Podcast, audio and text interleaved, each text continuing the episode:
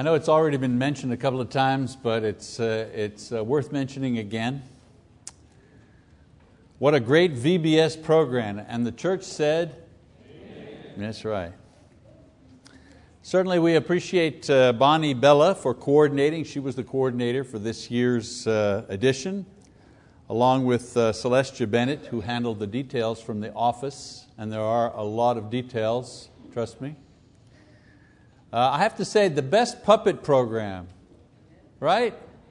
Man, what a great puppet program. A lot of people participating. Uh, Debbie, of course, Kessler was the coach. Uh, terrific job there, and the kids really were, they were so into it, so excited to see the uh, puppets. A great program. Super involvement by so many members in the areas of teaching, decorating, activities, snack prep, security, crafts, the AV guys in the booth who were miking, uh, you know, running around miking all the, the people, uh, and then the mystery cookie Zorro, whoever he was, wandering around. And a special thanks to our youth group for serving in every area. I think that was really important. Saw them serving in every area, participating in the skits, guides, you know, everywhere they were serving. A great thing. Uh, I didn't know how many, uh, someone said over 80 people, 80, 85, easy to believe, so many people in the congregation participating uh, in, in for, you know, managing the kids and teaching, so on and so forth. And I was greatly encouraged by our theme, the mystery of Christ, because it was teaching this over 150 children that attended every night, it was teaching them the core gospel. The core gospel. And we were following the course set by Paul the Apostle when, in referring to his young assistant Timothy, said, and we had the reading just a moment ago, and I'll read it again. From an early age, you have known the sacred writings which are able to give you the wisdom that leads to salvation through faith which is in Christ Jesus. 2 Timothy 3:15. Timothy learned God's word from his faithful grandmother Lois and also from his faithful mother Eunice, both raising him up and teaching him God's word. No VBS in those days. Because of them, Timothy became a Christian, first of all, and then a missionary, helping Paul the apostle in his work, and then finally an evangelist, preaching and building up the church.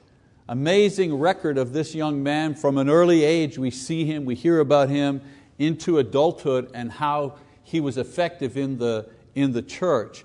And in the same way, this past week we have seen grandmothers and grandfathers and even great grandmothers and great grandfathers and parents and uncles and aunts and others bringing children to VBS. Four nights in a row, all very tiring, rushed suppers, late bedtimes, but seeing the looks of joy and excitement on the children's faces, all the effort was worth it. And I said, you know, man, it's going to go late. Last year we finished at 8. This year, you know, the teacher said, give us more time to do our crafts and that, and we'll finish at 8.40, and by the time you get out of here, it's past 9 o'clock. And I said, you know, there was some discussion as to should we dial it back, should we shorten it? And finally the decision was no, let's just do it. Let's just do it because people will vote with their feet. If it's too long, too tiring, they'll just won't come back. Well, they came back all right with more and more. Every night we had more kids. And so next, next year we're going till 10 p.m. It's going to be, I'm, I'm happy. I am persuaded that God is pleased when we are consciously leading our children to Jesus Christ. Because He said, Let the children alone and do not hinder them from coming to me, for the kingdom of heaven belongs to such as these. Matthew 19, 14. And we were certainly in this kind of spirit, in the spirit of the kingdom of heaven here this week. So, in the end, this is what VBS is all about. It's about leading our children to the knowledge of the gospel so that they are introduced to it at the earliest age possible. And you have succeeded in doing this. you who worked through the inconvenience to bring children, and you who worked through the fatigue to teach them, God bless you and God bless you all. Of course, one VBS doesn't complete the task, obviously. There's always more to do in teaching and training our children in preparation for not only adulthood, but for Christian adulthood. Parents, boy, I wish we'd remember that. It's, we're not just training them for adulthood, we're training them for Christian adulthood. And so this morning, therefore, I'd like to propose to you three very important things that all kids need to know if they are to grow up to become well balanced adults leading faithful Christian lives. Just three. Three things kids need to know. Number one, kids need to know how to know. Kids need to know how to know. There was a time, maybe 150 years ago, that a well educated person could learn pretty much all he or she needed to know with a well rounded education. This is because there was a generally definable limit to the information available in any given area, and a bright person could, with training, master most of it. But in the last 50 years, however, the rate of new information available on any given subject has increased faster than it has in the previous 1900 years. Understand what I'm saying? 1900 years of accumulating information about various topics. In the last 50 years, we've accumulated more information about everything than we have in the previous 19 centuries. In other words, the pace of increased information is such today that what you learn in college may become obsolete by the time your diploma is one year old. You know, I remember back in the 70s and 80s, that's the 1970s and 80s, people who studied to be graphic artists, remember, graphic artists and draftsmen, they had much of their training and skills replaced by a computer program that produced their work 100 times faster than the conventional hand drawn method, all in the space of one decade. All of these people were out of work, they had to retrain, find new ways to do the same job they'd been doing for decades.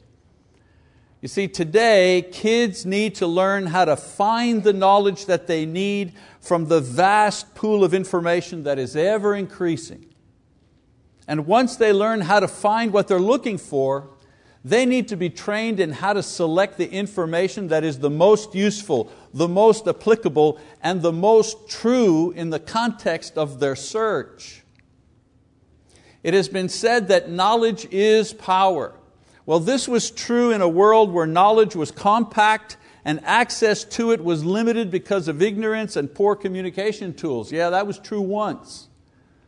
But in the future, the one who knows how to find and how to analyze specific knowledge in the universe of information around us, that person will be the person that has power. So, what do we need to teach our kids? We need to teach them how to know, how to find. Secondly, kids need to know the true God. Notice I put that second. You think I, you know, as a preacher, I would have put that first, but you'll see what I'm talking about by putting this second. With the proliferation, uh, with the proliferation rather, and multiplication of information comes a dizzying array of philosophies and religions and cults and beliefs, both old and new. It took 400 years for primitive apostolic Christianity to apostate into Roman Catholicism. It took 600 more years for Catholicism to split into two branches, East and West. It took another 600 years for the Protestant Reformation to take shape, and then still another two centuries for Protestantism to give way to denominationalism that existed by the beginning of the 20th century. Now, I'm just talking about a few you know, a few splits there, 2,000 years. But in the last 100 years, however, we've added thousands of religious groups, all claiming to speak, to know, to act on behalf of God or their personal image of God. There are subcategories of subcategories of subcategories, and this is only within Christianity. The same thing is happening in the other, quote, so called world religions of Hinduism and Islam and Buddhism they're splitting, they're splitting, they're splitting, they're fighting, they're fighting, they're fighting. The religious world is so fractured that in the future a person's search for God will be more daunting than ever before. And that's if he even tries to find Him at all. That's the problem with the multiplying of religion. It tends to discourage those who seek God. You know, there's so much out there, people say, you know what, it's all the same, you know, who, ah, who needs it? Can't be true, or maybe some of it's true. It's just too hard to know. But those of us, however, who practice biblical Christianity understand that God, the true God, the God of Abraham and Isaac and Jacob, the God who sent Jesus His Son, the God who reveals Himself through His Word, the Bible, those of us who know God know this about Him. We know that He has created man in such a way that man yearns to find the truth about what is beyond himself. Solomon says it in this way God has set eternity in their heart. Ecclesiastes 3:11. God has wired us to search for Him. Even with the confusing array of options the kids of today, like every kid before, will yearn to know the true God and search to find Him. And this is so because without a sense of God, without a knowledge of the true God, the kids of today, armed with all of the powerful technology and information that the 21st century affords, will grow up to arrive at the very same dead end that the wisest man of Israel's golden era came to at the end of his life almost 3,000 years ago. Solomon, genius of the times, innovator, builder, writer, thinker, ruler, wrote of his one of a kind of experience. He said, Vanity of vanity, says the preacher, vanity of vanities, all is vanity. There's the fatigue of searching through the knowledge of this world it brings only vanity. And then he said at the very end of Ecclesiastes, the conclusion when all has been heard is fear God and keep His commandments because this applies to every person. Every person seeks for God, every person needs God. You see, advances in technology and information never outstrip a person's need to know the true God because these things only affect our physical lives. Kids today need to know the true God because no matter how much they learn about the world around them and themselves, the proper context for all of it doesn't come into view until it is seen in the presence of the living and holy God. If you don't know who God is, you can't make sense of this world. That's the problem that there is an ever increasing mountain of information. This is new. But that there is no end to the knowledge and learning. This is not new. God revealed this to Solomon 3,000 years ago. In Ecclesiastes 12, verse 12, he says, But beyond this, my son, be warned. It's a warning, he says. The writing of many books is endless, and excessive devotion to books is wearying to the body. A mountain of information simply makes you tired. Our children will need to know God in order to make sense of this world and understand their place in it. And this is our great challenge as parents and as a church.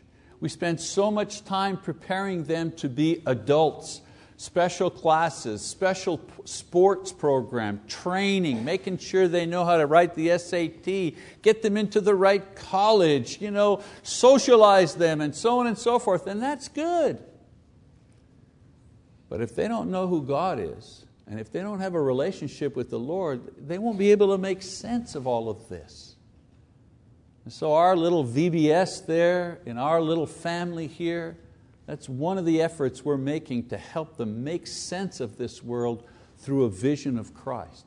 And I encourage us to keep, to keep doing that, and not to be afraid and grow weary in doing these kinds of things. All right, one other thing I want to mention. What kids need to know? Kids need to know about love. They need to know about love. By the time modern kids grow up to be adults, the genetic code of human beings, having been mapped out, will provide a completely new way of treating and preventing diseases. Plants, animals, even humans will be routinely modified through genetic engineering. Machines will look, sound, and act more and more like human beings.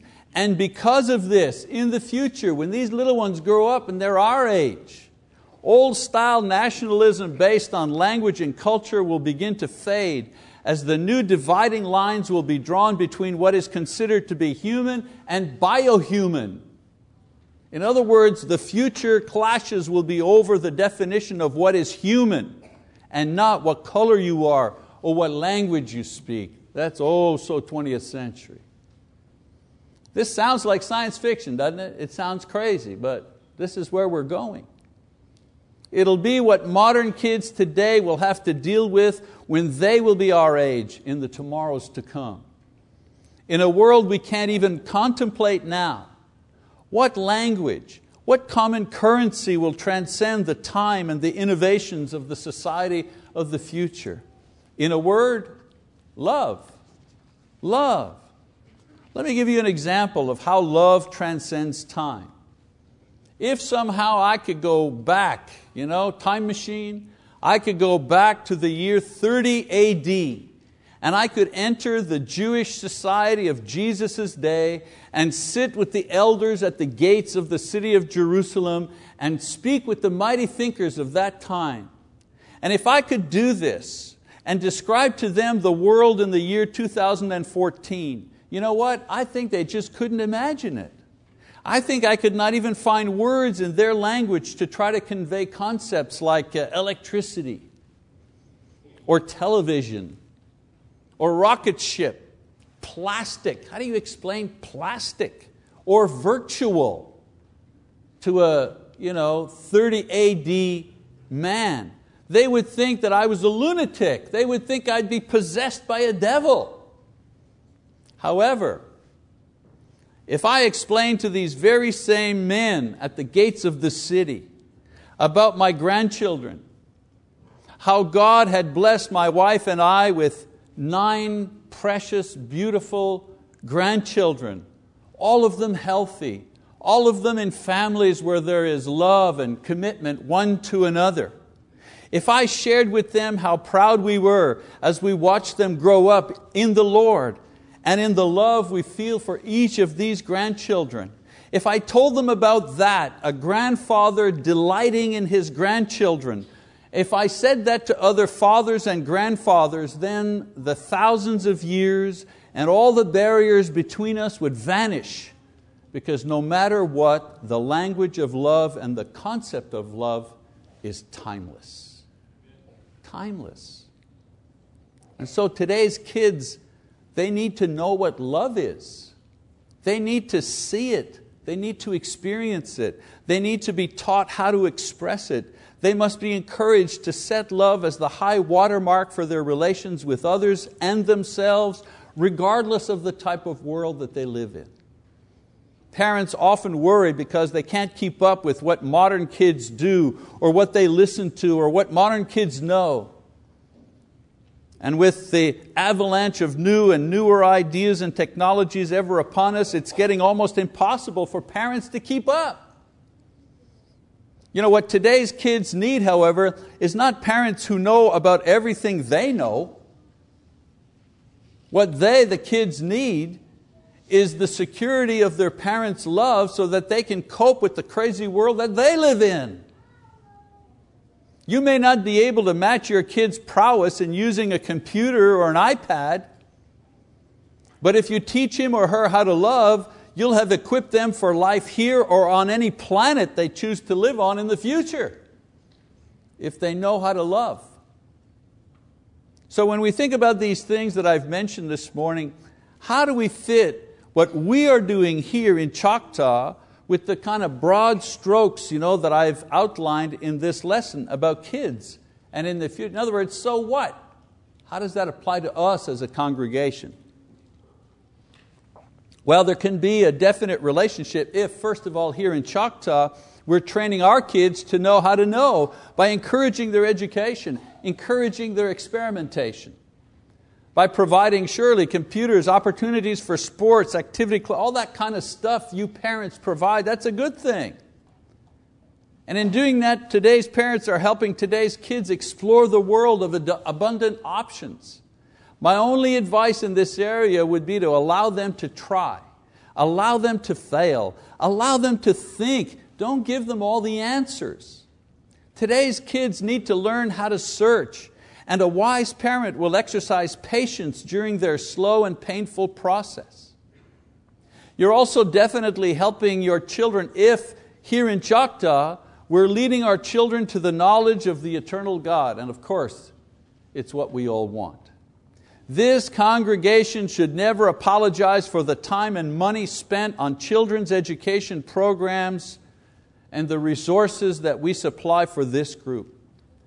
We're, we're hiring a youth and family minister. That's an expensive proposition.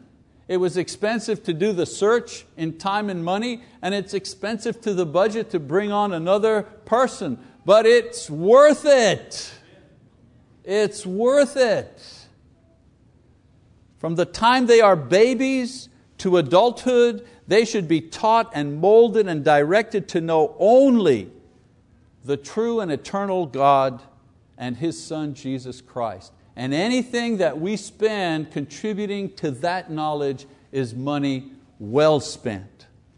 The rest of the world may doubt, the rest of the world may be confused, but we have fulfilled prophecy. We have an empty grave. We have the eyewitness of the apostles, and we have an unassailable record in the Bible about who the true God is. We know who He is. We should never be ashamed of the gospel because through it we bring our children into the presence of the eternal God through faith in Jesus Christ. And everything we do towards that is worth it. No matter what kind of world the kids of today will live in tomorrow, they will bring into that world the knowledge of God and the good news of Jesus Christ with them because of you. Because of you. I've said it before, these little kids after church, you know, they make you crazy. They, they're running up here. Anywhere where there are steps, that's where they are. You know, Bob uh, Aldridge and the, and the guys built a ramp back there, you know, a slanting ramp, you know, wheelchair access. And my first thought was, uh oh, another spot where the kids are going to have to be able to run up and down.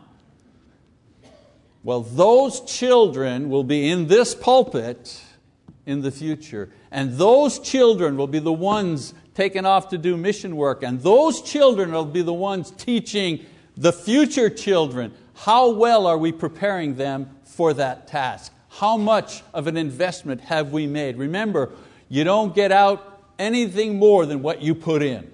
So if we put in a lot, we'll get back a lot.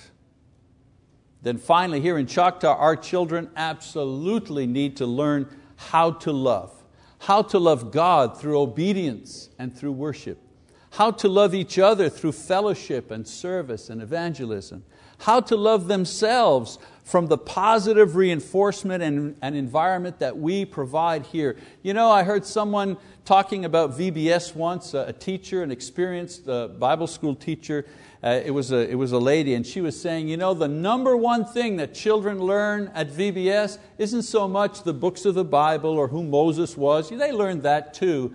The most important lesson that they learn is that when they go to this place called church, that's where love is.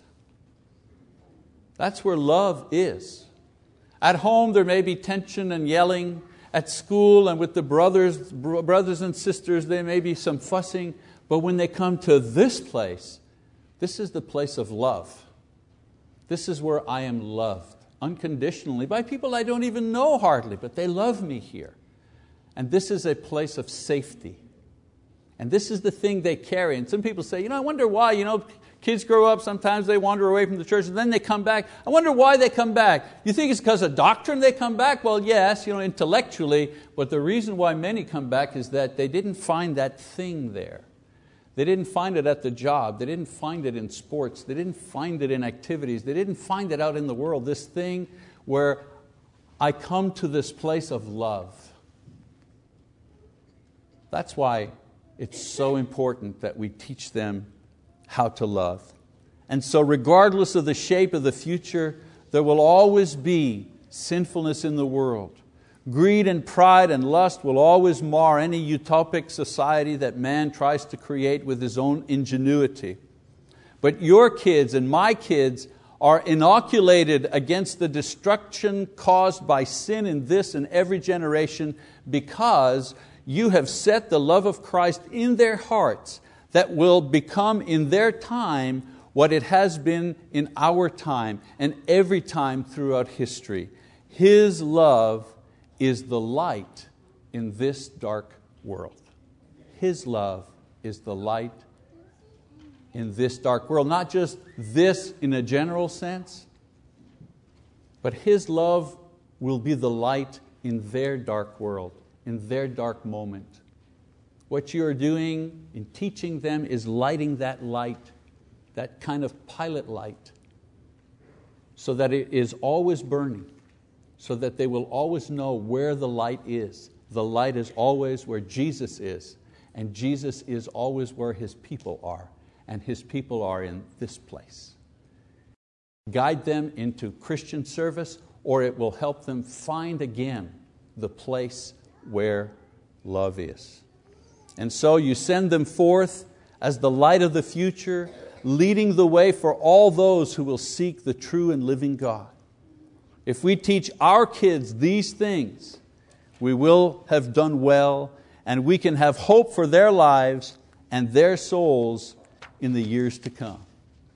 And so, as I close this morning, please review carefully what you have taught and what you will teach your children. And as you think of these things, also remember what God has taught all of us, young and old, that those who believe and those who obey His Son Jesus will have a future with no end of joy. And those who disbelieve will suffer a future never ending with darkness and with despair. Mark 16 and 16. Let us therefore respect the Lord's teaching by obeying His commands. If there's anyone here, young or old, that needs to obey the gospel, in other words, repent and be baptized, please don't hesitate and don't wait. Do that this morning. And if there's anyone here that needs to follow the light homeward and receive the prayers of welcome of the church, we encourage you to do that as well this morning as we stand and as we sing our song of encouragement.